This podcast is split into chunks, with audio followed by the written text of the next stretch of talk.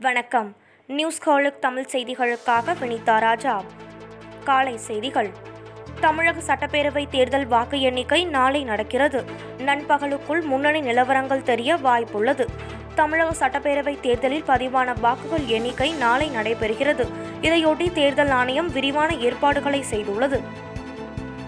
பல்வேறு மாநிலங்களில் தடுப்பூசி தட்டுப்பாடு நிலவுவதால் திட்டமிட்டபடி பதினெட்டு வயதிற்கு மேற்பட்டோருக்கு தடுப்பூசி போடும் திட்டத்தை இன்று தொடங்குவதில் சிக்கல் ஏற்பட்டுள்ளது. இந்த திட்டத்திற்காக பல்வேறு மாநில அரசுகள் தடுப்பூசிக்கு ஆர்டர் செய்திருந்தன.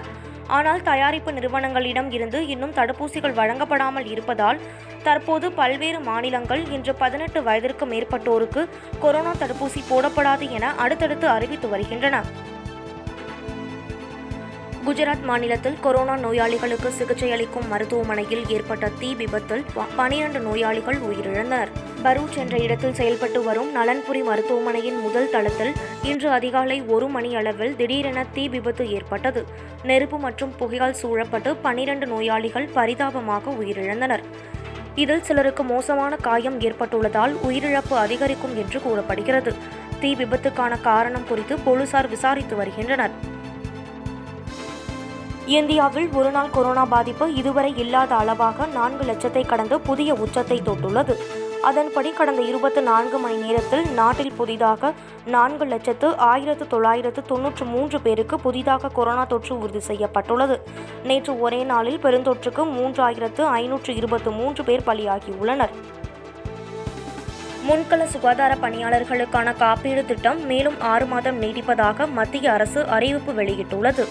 நாடு முழுவதிலும் கொரோனா பரவி வரும் நிலையில் பல்வேறு அதிகாரம் பெற்ற குழுக்களின் செயல்பாடுகள் குறித்து பிரதமர் மோடி நேற்று முன்தினம் காணொலி மூலம் ஆய்வு நடத்தினார்.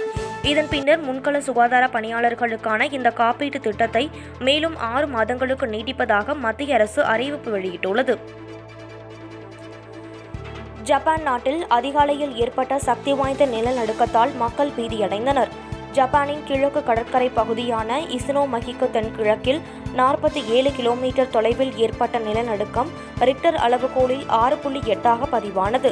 நிலநடுக்கத்தால் கட்டிடங்கள் லேசாக குலுங்கியதாக கூறப்படுகிறது. இருப்பினும் நிலநடுக்கத்தால் ஏற்பட்ட உயிர் சேதம் பொருட்சேதம் பற்றிய விவரங்கள் எதுவும் வெளிவரவில்லை. நிலநடுக்கம் ஏற்பட்டதைத் தொடர்ந்து ஆங்காங்கே நிலச்சரிவு ஏற்பட வாய்ப்புள்ளதாக எச்சரிக்கை விடுக்கப்பட்டுள்ளது. சிவகங்கை மாவட்டம் கீழடியில் அகழாய்வு பணியின் போது முதல் முறையாக தங்க ஆபரணம் கிடைத்துள்ளதாக தெரிவிக்கப்பட்டுள்ளது. நான்கு புள்ளி ஐந்து சென்டிமீட்டர் நீளம் மற்றும் ஒன்று புள்ளி ஒன்பது ஒன்பது சென்டிமீட்டர் விட்டம் அளவு கொண்ட தங்கத்திலான கம்பி கண்டறியப்பட்டுள்ளதாக ஆராய்ச்சியாளர்கள் தெரிவித்துள்ளனர். ஐபிஎல் டி டுவெண்டி தொடரின் இன்றைய போட்டியில் சென்னை சூப்பர் கிங்ஸ் அணியும் மும்பை இந்தியன்ஸ் அணியும் பலப்பரீட்சை நடத்துகின்றன. இப்போட்டி டெல்லியில் உள்ள அருண்ஜேட்லி மைதானத்தில் இரவு ஏழு முப்பது மணிக்கு தொடங்குகிறது. இத்துடன் இந்த செய்தி தொகுப்பு நிறைவடைந்தது. நன்றி வணக்கம்.